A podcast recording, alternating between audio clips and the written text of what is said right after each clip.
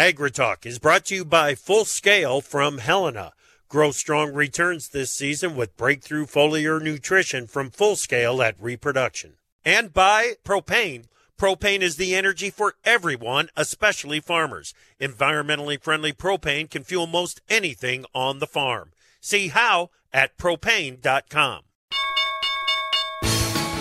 Even with a fresh dose of demand for soft red winter wheat, that market gave up mid-morning gains and but it did find a way to hold on to slight gains through the close. That allowed corn to trade to the downside and for soybeans to rebuild downside momentum.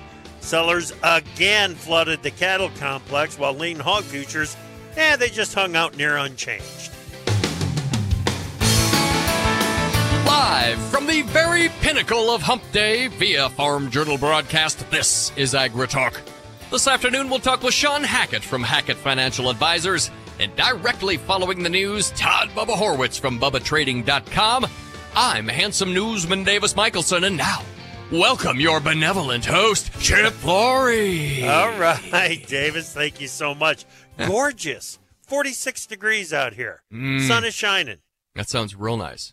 Yeah. Sounds like the kind of weather where it makes a bug glad to be alive. See, okay, there you go. There you go. Mhm. So I was mentioning to Davis before the show started that I don't know what it is. I'm not that good at identifying bugs. But when we get days like this, even in December, here it is, December 6th, 46 degrees, little bit of sun shining, and I get a bug hatch. Mm-hmm. I don't know what they are. I'm going to have to catch one. Well, what kind did you plant? I didn't plant them. See? you didn't. That's so the these are volunteer bugs. Volunteers. Yeah, they might be weeds. We don't know. Well, now that volunteering spirit is what makes America great, Chip. it is. I get that. But I'm going to have to catch some of these bugs and stick them in a baggie and send them off to somebody to identify them for Sure. me. One minute we got you we got you laying in the prairie grass with the honeybees, and now you're out there chasing bugs with a butterfly net. Yeah, that's me. Yeah, That's me. This show should be on TV. Oh, no. no. Absolutely not. People would watch that. Oh, I, yeah, they, I'm sure they would, Davis. Mm-hmm. Mm-hmm. I'm sure they would. Yeah. Oh no, seriously, Chip, we're laughing with you. Welcome to Agri Talk. I'm Chip. That is Davis. Hello. Looking forward to the conversation with Shawn Hackett from Hackett Financial Advisors. Dude, we have got it might be the widest ranging list of topics that I want to cover with Shawn uh, that that I've ever had for a guest on the Okay. show. So I I'm think he's up for the forward that. challenge. Yeah, I- he's great. I'm sure he is. And uh, of course, we got Bubba coming up right after the news. So let's go ahead and Mm-hmm. get started. Well, Chip, USDA this morning announced the sale of 372,000 metric tons of U.S. soft red winter wheat for delivery to China in the current marketing year. Daily export sales of SRW to China this week stands at 1.01 million metric tons. Wow. March SRW futures traded near steady in the overnight and shot sharply higher into within a half a penny of resistance at 650 before profit taking erased most of the gains. March SRW did close higher and did close above the opening range to extend that streak to seven consecutive sessions, Chip. Yeah. March hard red winter wheat futures followed SRW to the upside and then led the way to the downside and closed below the opening range for the first time in six sessions. March HRW wheat futures six and three quarter cents lower, 656. March SRW wheat up two and a quarter, 633 and a half. March spring wheat closed at 730 and a half, down eight and one half cents. Chip, run it up and then bat it back down. Yeah, that's what happened in the HRW for sure. Well, in the SRW as well, closed well off session highs. Mm-hmm. Uh, but boy, the ability of the March SRW to close above the the opening range, Mm-hmm. that's important. That keeps the momentum pointed to the upside. Ethanol production in the weekend of December 1 averaged 1.076 million barrels per day. That's up 65,000 from the previous week. It's the highest since the week of July 21st, Chip. Ethanol stocks inched upward just 60,000 barrels in the week to 21.44 billion barrels.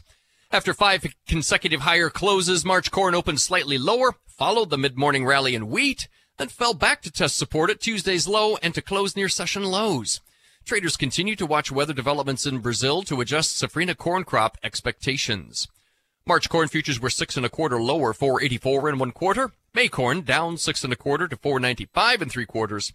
July corn futures closed at 504. That's down six and one quarter cents, Chip. Yeah. All right. Uh, good ethanol production week. Now, we had a typo in the in the news there. It's 1000000 Uh-oh. barrels. 21.44 million barrels on the stocks oh, rather than yep. billion. I should have caught that. But that's way no, too many barrels. Yeah, it's it's a lot. It's a lot of ethanol. There's no question about it. But that. the trends are going in the right direction on the production yes. side. The margins are holding in. USDA this morning announced the sale of 136,000 metric tons of U.S. soybeans for delivery to China in the current marketing year. Despite this week's demand for beans and for bean meal, soybean prices closed lower for a fifth consecutive session. Today's close in January beans was near session lows, below the October 25 low, and was the first close below 13 bucks since October 11. January soybean meal opened slightly higher, spiked resistance at 420, then returned to test support at yesterday's low of 406.50. Monday's low at 406.30 has become an important support level. Yeah. January beans a dime lower, 12.95 and a half. March beans down 11, 13.15 and one half. May beans closed at 13.30. That's down 12 and a half, Chip. Yeah, take note that critical support in January meal is just 20 cents below today's low. Oof. Well, March cotton was seven points higher, 79.75. On the livestock's heavyweight choice graded box beef futures fell $2.31 this morning in the cash market showing signs of weakness. That triggered some aggressive selling in the cattle complex after mid-morning. Feb hog, uh, Feb cattle plunged $5.42 and a half to 163.55. January feeders down 455 to 1015. And on the snout side, February hogs a nickel lower, 69.30. April contract down 15, 75.95. Chip. All right. Thank you very much, Davis. Let's bring in Todd Horwitz, BubbaTrading.com. Uh, how's the golf game treating you there, Bubba? Very good. I'm on TPC, baby. Um, I just proxed the eighth hole, getting ready to putt for a birdie, but I'm talking to you first. Fantastic. Good luck with that birdie putt. I, you know, I, I, I got the faith in you, man. I think you got it nailed. What do you like in the markets?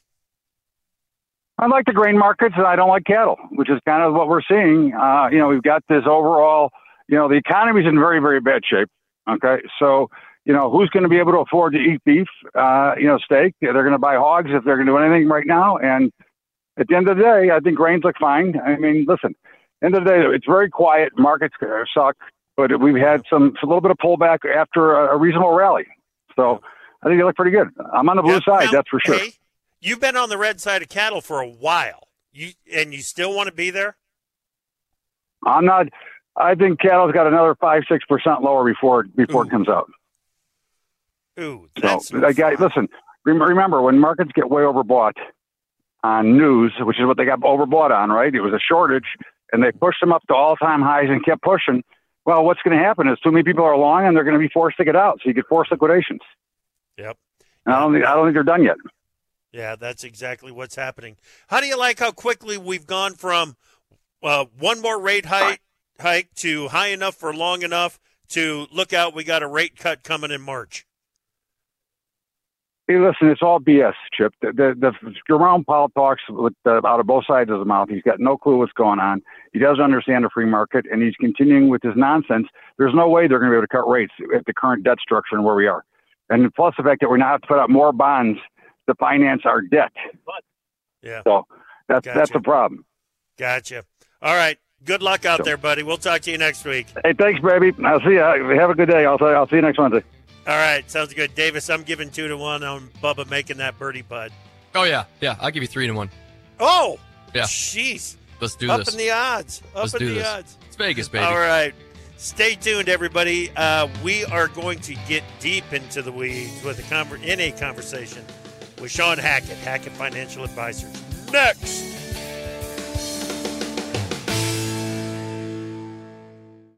From powering irrigation engines to warming buildings, propane has always been a part of American farm life. Now, you can be a part of propane's future and save money at the same time. The Propane Farm Incentive Program is a research initiative that provides farmers up to $5,000 towards the purchase of new propane powered equipment. In exchange, participants share performance data to make tomorrow's ag operations more cost effective, more efficient, and more environmentally friendly with propane. Getting started is simple. Visit propane.com slash farm incentive to see if you're eligible.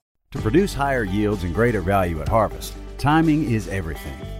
Full Scale from Helena helps soybeans reach their full potential with breakthrough foliar nutrition and reproduction. Full Scale delivers beneficial plant extracts and micronutrients with the added efficiency of ENC formulation technology. It gives your soybeans every opportunity to grow strong returns this season. Contact your local ag retailer or Helena representative to learn more about Full Scale. Always read and follow label instructions and check registration status before use.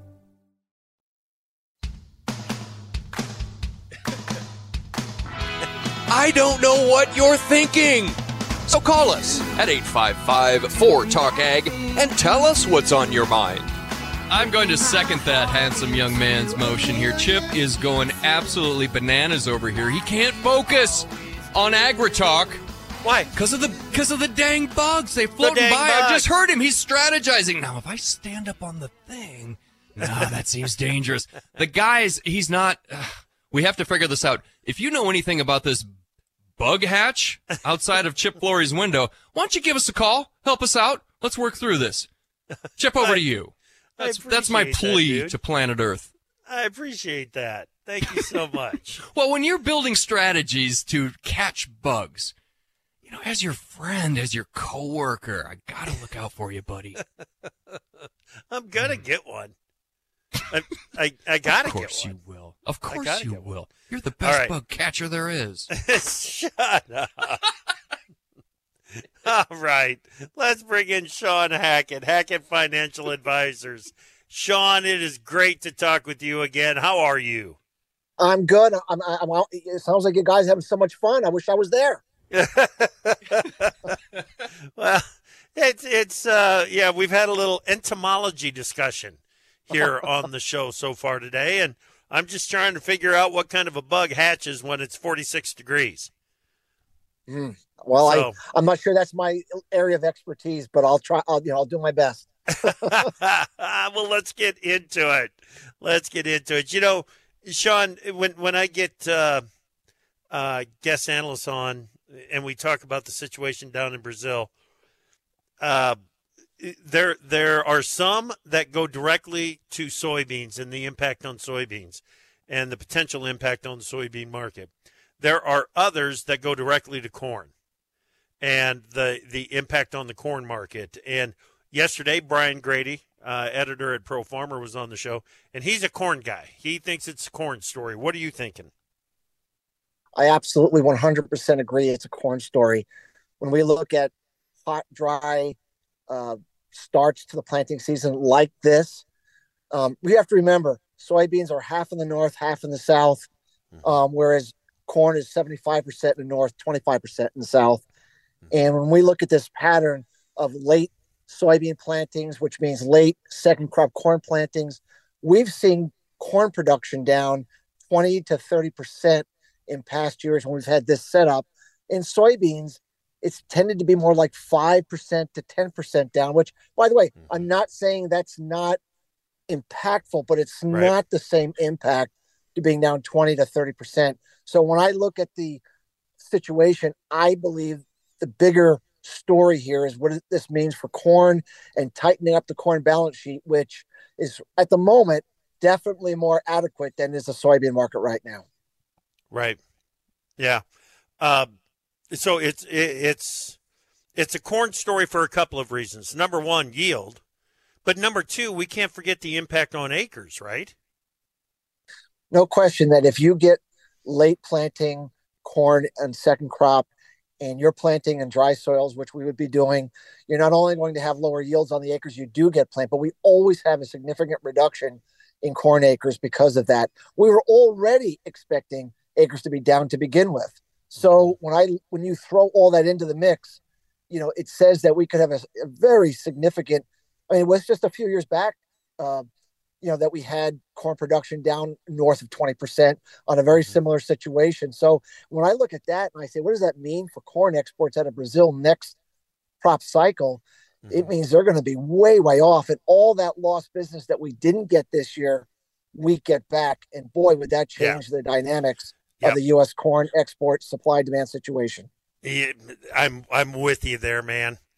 Because if if Brazil had not taken advantage of their situation and built up their market share on corn exports, the potential for some lost production, yeah, it would be important. But now uh, the market's got to be super sensitive to any lost bushels because it it's got to translate into a transfer of demand back to the U.S., doesn't it? Absolutely. And if the market yeah. starts running their balance sheets with larger corn exports, now we have to have a big crop. We have not had a trendline crop in several years, and I don't think we're going to have one again based upon La Nina coming back, especially yeah. for the back half of the growing cycle. It says to me we're not going to have another, you know, we're not going to have a trendline yield crop again, and that becomes very problematic if Brazil's not into the picture. Okay, we're going to talk more about the, those thoughts on the 24 crop up here in the U.S. here in just a little bit. Uh, but but first, I boy, I tell you what, Hackett, talk about snapping out of a long, drawn out downtrend and ex- trying to accelerate to the upside. This wheat market and the performance in there has really been something. When we put that low in on November 27th. I said, listen, you know what? You can't, you, there's no way of knowing if today was the low or not. Uh, and actually, it was the trade on November 28th that made us think, hey, this could be it. Uh, my comment was, yeah, you know what? It wouldn't surprise me if we don't go back down and test that low before it takes off. Well, we did not go back down and test that low, never looked at it again. And here we are sharply above it. Demand's got something to do with that as well yeah, we've seen some very significant increase in demand. We're seeing Russia making more and more overtures that they're going to be pulling back from exports, which has been the big, you know, linchpin for the bears for a long, long time. We're seeing flooding uh, problems in Europe, flooding problems in Russia. Um, you know, record cold coming into winter wheat areas of uh, China. I mean, we're just just everything's adding up that we've gotten ourselves too far to the downside, just like we got ourselves too far to the upside mm-hmm. several years ago when we initially had the Russia invasion of Ukraine. You know, the bigger the bear, the bigger the bull, the bigger the bear.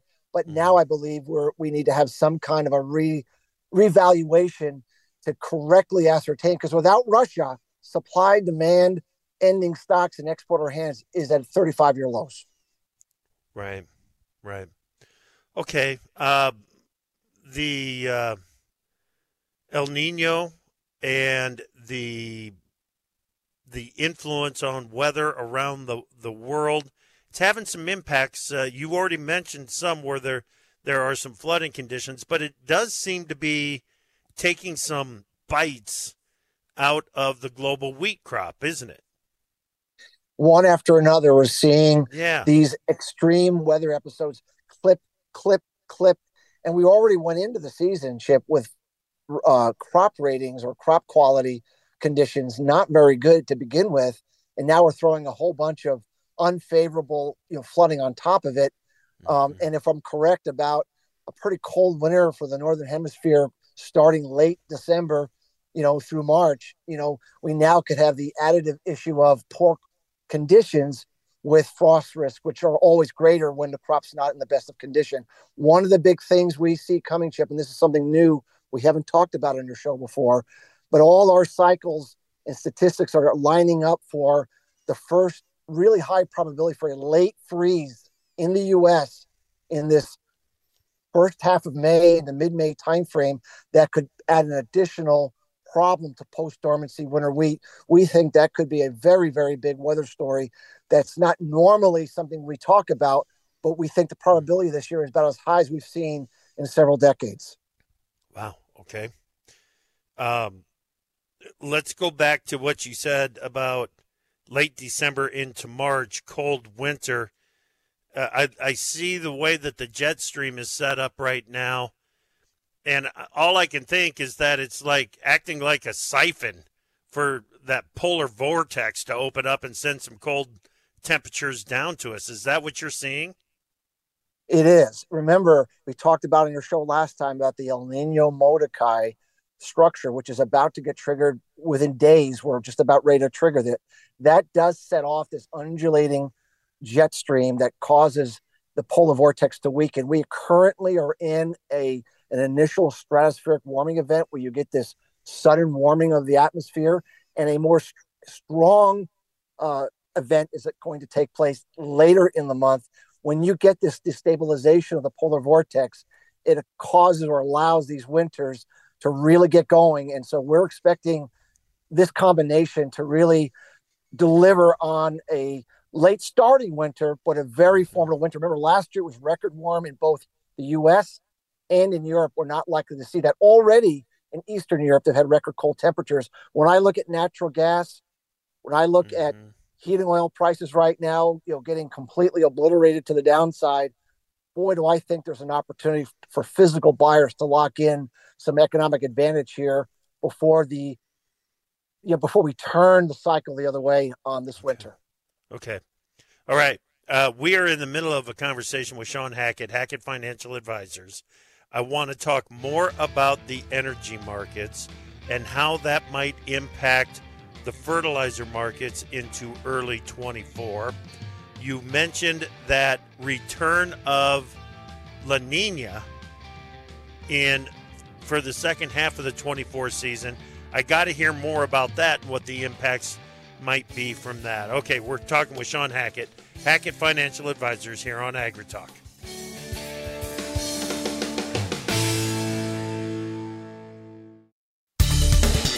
Let's go to the markets page at profarmer.com and check today's closes, where March HRW wheat futures were six and three quarter cents lower, 656. March SRW wheat up two and a quarter to 633 and one half.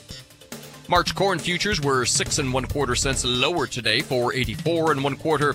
May corn down six and one quarter cents to 495 and three quarter. January soybean futures a dime lower, 12.95 and a half. March beans down 11 cents, 13.15 and one half. Hey, March cotton was 7 points higher, 79.75. On your livestock's February fat cattle plunged $5.42 and a half to close at 163.55. Jan feeders down 4.55 at 210.15. And I've got February lean hog futures a nickel lower today, 69.30. Hey, get more market news every single market day. Go to tryprofarmer.com. To produce higher yields and greater value at harvest, timing is everything. Full Scale from Helena helps soybeans reach their full potential with breakthrough foliar nutrition and reproduction. Full Scale delivers beneficial plant extracts and micronutrients with the added efficiency of ENC formulation technology. It gives your soybeans every opportunity to grow strong returns this season. Contact your local ag retailer or Helena representative to learn more about Full Scale. Always read and follow label instructions and check registration status before use. From powering irrigation engines to warming buildings, propane has always been a part of American farm life. Now, you can be a part of propane's future and save money at the same time. The Propane Farm Incentive Program is a research initiative that provides farmers up to $5,000 towards the purchase of new propane powered equipment. In exchange, participants share performance data to make tomorrow's ag operations more cost effective, more efficient, and more environmentally friendly with propane. Getting started is simple. Visit propane.com slash farm incentive to see if you're eligible. Oh. Opinions expressed on AgriTalk do not necessarily reflect the views of Farm Journal Broadcasting, affiliate stations, or sponsors. Our name says it all. AgriTalk. What more do you need to know? Keep your hands off my bitcoins, girl. Keep your hands off my bitcoin. uh. Welcome back to AgriTalk. I am Chip. That is Davis, and we are having a conversation. Girl with huh? Shawn Hackett oh. from Hackett Financial Advisors. What did I hear? What did I miss? Huh? Nothing at all. Nothing at all. Nothing? No. Okay. No. All right. Shawn, you were talking about energy prices in Europe. And haven't they done a nice job of building up stocks going into the winter? They have, but remember, last year they had the warmest winter, I believe, in something like 30 or 40 years. It was yeah. ridiculous. Um, and if if they just go back to a normal or even a colder than normal winter, the amount of demand differential between this year and next is so large that the drawdown we're going to see, even though they've topped themselves out, is going to get the market at a level that's going to start concerning the market going forward as we move to the fall. You know, natural gas are always looking out ahead and looking at demand versus supply. Yeah. And when I look at all this, the U.S and Europe is going to get themselves down to levels that are probably going to be hard to rebuild come next year's winter cycle to the same levels. Well, this natural gas market has just kind of been dead money here for a while. What it, it, do, do you see a rally coming in that market? Boy, today was a big down day. Good grief. What do you yeah, see happening here? Yeah, we've had to give up trade in natural gas here over the last week, week and a half on this warm weather going into middle of December. Something we've warned about many months ago was likely to be the case. And we're trading at near the same prices we were during COVID year, by the way, if you can believe that. Wow. Um, but nonetheless, we think winter's going to come back with a vengeance and drawdowns are going to come back with a vengeance. And when it does, all these bearish traders that are in the, you know, natural gas market all at the same time are going to quickly turn tail. And we uh, we believe that's why this is such a good physical buying opportunity for those that have a long term horizon to lock in a price that we think is very temporary on a short term warm pattern here in the mid December. Okay, so buy some natural gas. What about the influence on fertilizer? Well, once again, we think with fertilizer prices are going to follow these natural gas prices, propane prices. We think buying nitrogen based fertilizers, diesel, natural gas, and propane, all of the above, should be locked in more aggressively by physical traders who are looking to get long term economic advantage on these inputs. We think this is the golden opportunity to do just that. Wow. Okay. Okay, this all sounds very inflationary to me again, Shawn. Well, when we're looking out ahead to 24, we are getting in the situation where the economy appears to be heading into a recession of some sort. We're seeing lots of lots of economic weakness. The Fed is going to start lowering rates, um, and the U.S. dollar which has been our long-standing forecast that's going to really start to get a strong negative bear trend going in place in 24. Remember, we've been battling a strong dollar all of the last year, year and a half.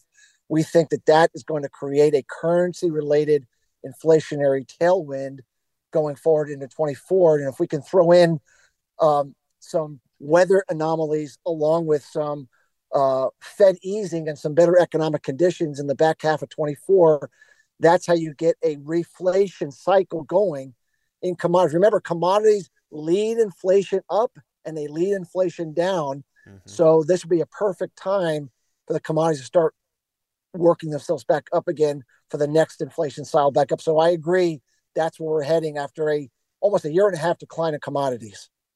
Okay. Fed meeting next week. What are they going to do? I mean, they're certainly going to sit tight. But okay. I think they're going to start making some overtures. Not only that are they done raising rates, but that they're going to start throwing some overtures that maybe uh, higher for longer, maybe higher for not as much, not as long. Okay. Meaning, I think they're going to start shifting towards the idea that they're going to start considering lowering rates sooner. Already, when you look at the probability futures curve of when the market's expecting rate cuts to, to potentially occur, they're now starting to focus on the month of March mm-hmm. already. We've seen 10 year yields drop almost one full percentage yeah. point down from yeah. where they were in just the last three or four weeks. Things are changing in interest rate land and in the Fed land, and that is actually uh, a very positive liquidity sign for commodities in 24. 4.118% right now on the 10 year, Shawn. It's been a big, big knockdown. I mean, a unbelievable. There, unbelievable. There's no way the Fed funds rate is staying in the fives with what just happened with the 10 year and with the 30 year. Not a chance, in our view, not a chance. Okay. Okay. You know, usually when we see cuts in interest rates by the Fed, it's because the overall economy needs a spark. It's not just because, okay, everything is stabilized, we can cut rates. It's usually because it needs a spark. Is that do you see the economy struggling that much by by the time we get to the end of the first quarter of next year? Absolutely, 100% believe that's going to be wow. the case. We're already seeing we're seeing the numbers unraveling. The most important thing to watch is the jobs. We've been job openings collapsing here in the last latest readings. A lot of the jobs numbers we get from the private sector showing a significant acceleration of joblessness.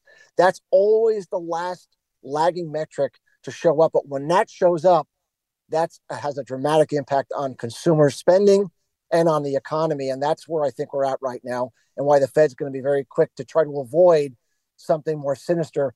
A soft landing is fine, a hard landing in an election year, probably not good for their job preservation.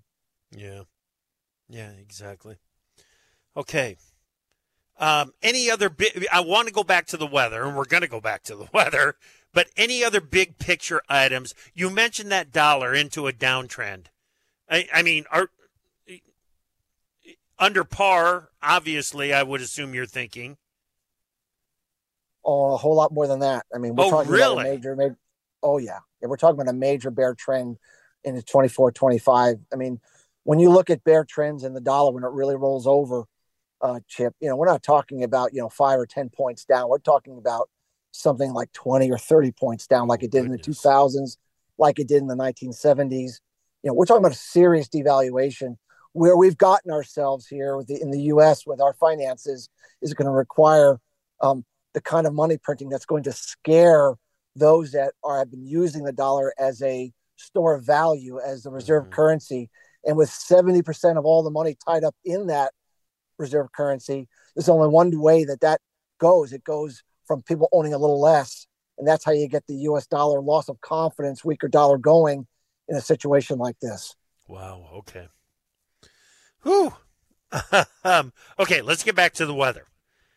We, we, we are in this Modoki El Nino, and you are talking about a return to La Nina by the middle of the U.S. growing season. Is that what I heard you say earlier? Yes. When we look at the El Nino uh, in the Modoki form, we also have to look what's going on in the atmosphere. The sea surface temperature for one thing, and that's how people measure El Nino, La Nina, that sort of thing.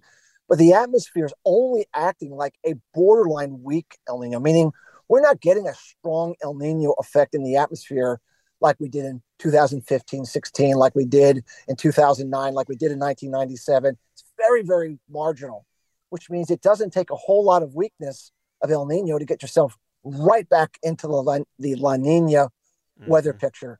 Right now, our best guess is that at minimum, we're going to see La Nina arrive by the middle of our growing season. And we know when La Nina comes back, it means hot, dry weather, especially for the central west grain belt and in right. the northern plains grain belt. And that's what we feel is set up for the back half of the year for 24. The first half, it could go either way.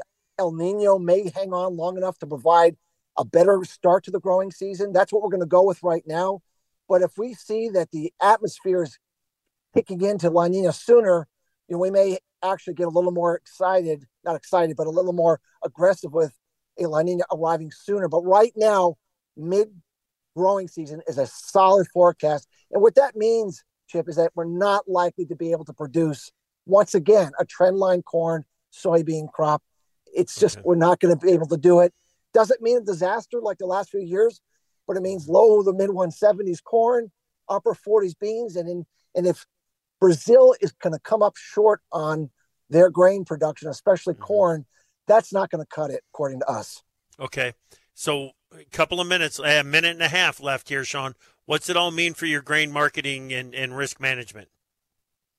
Well, when we're looking at opportunities for grain mar- uh, grain producers to sell. We think we're going to get a great opportunity here on uh, the Brazilian drought continuing on into the spring, especially for corn. There's going to be a great opportunity to do something smart there, and we're going to be looking for a late freeze in the su- in the spring for the U.S. to get a, a marketing opportunity for winter wheat. As we just discussed, we think that market has turned up for an extended period of time. Mm-hmm. And we're going to be looking for disappointing crops, especially in the back half of the year, to give ourselves a great opportunity to sell soybeans. So we kind of partition each crop based upon where we think the cycles are going to create some exciting upside for opportunities for producers to look for windows to get more bring more money home on the farm. All right. All right. I don't have time to ask this question, but I'll ask you to send me an email on it, Shawn. And that is a quick summary on the solar flare cycle and what it might mean for the weather in 2024 and as it leads into 2025, okay? I'll definitely respond and give you a good a good uh, good work on that. We do a lot of work with that. Yeah. Definitely will do that. Thank you so much, Chip. Thanks. Yeah, you bet, Shawn. Merry Christmas to you, my friend. We'll talk with you again soon. Thanks, Chip. Merry Christmas to you, and God bless you and all the people watching your show. Excellent. Shawn Hackett, Hackett Financial Advisors. Shawn will send that to me, and when he does, we will spend a segment four on that because I think it's something that uh, we need to pay attention to as we get into 24 and 25. Davis and I will be right back. To produce higher yields and greater value at harvest, timing is everything.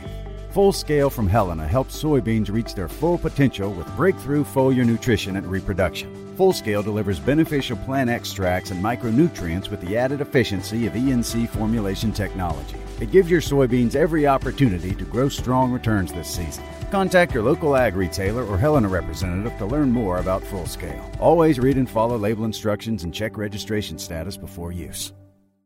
From powering irrigation engines to warming buildings, propane has always been a part of American farm life. Now, you can be a part of propane's future and save money at the same time. The Propane Farm Incentive Program is a research initiative that provides farmers up to $5,000 towards the purchase of new propane powered equipment. In exchange, participants share performance data to make tomorrow's ag operations more cost effective, more efficient, and more environmentally friendly with propane. Getting started is simple. Visit propane.com slash farm incentive to see if you're eligible. If the world is your oyster, we've got pearls of wisdom on AgriTalk. Welcome back to AgriTalk, everyone. Very, very pleased and glad that you've decided to spend some time with us today. Shawn Hackett, always a good guest, always a good Oh, yeah. conversation. Um, I went ahead and uh, got all scientifical on you, buddy. I think I got an answer for you. Okay. I went to the uh, to the Google Maker, okay, Yeah. Uh, and I typed in your question. Oh, Yeah, what kind of bug hatches at 46 degrees in Iowa? okay. And here's the response. Found in almost any water temperature above 32 degrees. But at around 42 degrees, expect to see the first significant consistent hatch of the year. These hatch year round and are very often a trout's primary food source. Chip, That's what they look like. Food source. That's what Huh? they look like. Yeah, they they they look like fish food. Mm-hmm. There's So, a name. what Midges. is it? These are Midge. midges. It, it's just simply a midge. it's a midge. That's midge. all it is. Yep. Yep. Not to be confused with Marge. We love Marge. Not Marge. at all. No, No, no, Marge there's a midge much right there. Yeah. And it's much smaller than Marge. As you recall, Marge was big. Yeah. Well, it's big Wasn't- as a animated character can get, I guess. But yeah, It's pretty big. Yeah, Pretty it's big. true. Yeah. It's but it could also be dragonflies, mayflies, or stoneflies. So Wow, we don't know. I don't I don't know that we're any closer or not. it's fish food. It's fish food. It's definitely it's fish, fish food. food. Yep. Love it. Yep. Um Bubba likes the grains. He's on the blue side and he's on the red side on the uh, the cattle especially. And wants Um, to stay there. Yeah, that's that's the significant element of this here. He wants to stay there.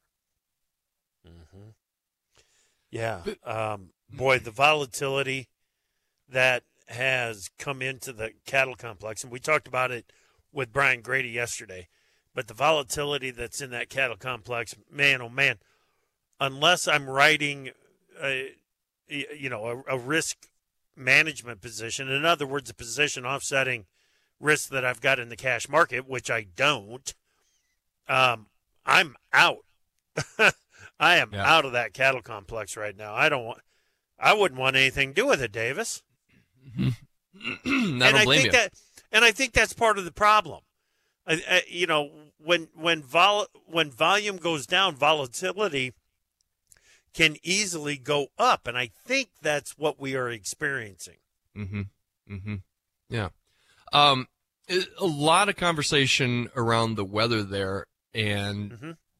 To to sort of start with a broad view of it, it's it's all about the timing with Shawn, isn't it? I mean, I've got Oh, notes yeah. here on late planted corn. I could, you know, we got a significant potential impact on corn acreage from the plant date. Uh, all kinds of stuff here. Um, oh, dude. yeah. It, and but here's the thing. If he had been wildly wrong on the timing on some of his other weather outlook conversations that we've had, Mm-hmm. I probably wouldn't be having conversations with Mr. Hackett. Right. At least not about the weather. right. right. But the reality of the situation is that in the spring of 2023, he was about the only one that was saying, hey, look out. You know, this doesn't feel right, and here's why. And he laid it out for us. And he said there are some areas that will have the driest growing season that they've had. Well, I'll go ahead and raise my hand for that. Yep. Okay. We still had a crop. I don't know how. Uh, we talked with with uh, Randy Francis, who is, eh, I call it six, eh, so yeah, maybe sixty miles east of me. Uh, he was right on the edge of of where it got really dry, uh, and he had uh, he had uh, yields, you know, five to ten percent under his APH. He was very happy with that this year Mm-hmm. and and should be and and should be now and there are there there are producers in my immediate area that had some really really good corn it wasn't all that way but i mean davis um you know it was aph plus plus Mm-hmm. On some of the yields in this area that was really dry and it's it, it's come down to genetics it's come down to management it has come down to uh, Yeah. Um, excuse me Yeah. it it has come down to getting that one rain at just the right time Yes. to make a crop Yep. That's exactly right. Um, real quickly, because we do want to get to this weather here, but he was talking about buying diesel. I mean, he's talking about energy prices, Yeah. and I don't think he did. He use the word diesel? Maybe he did. I don't know. I was so busy he was talking mostly about natty gas Just natty gas, but but energy's under pressure here.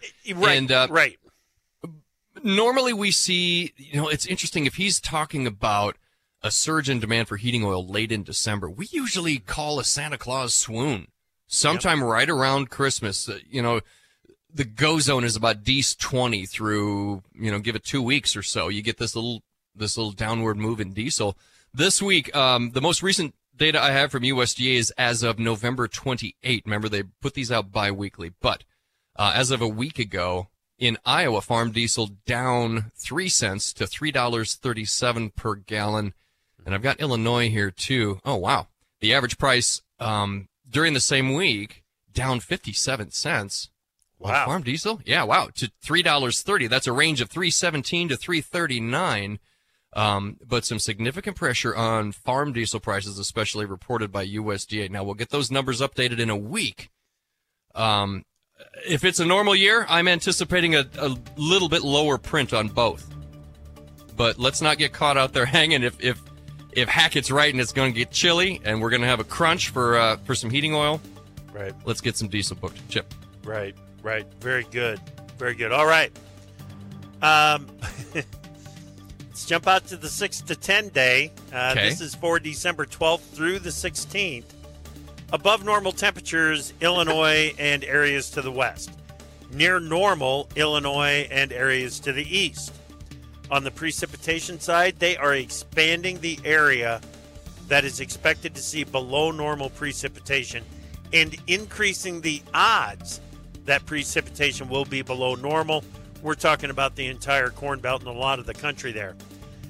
In the 8 to 14 day, December 14th through the 20th, the above normal temperatures expand to the east and to the south, and the below normal precipitation stays basically right where it is. And we've got uh, expectations of warmer than normal and drier than normal as we get December 14th through the 20th. Hey, come back tomorrow morning. We're going to meet the new CEO of the USB.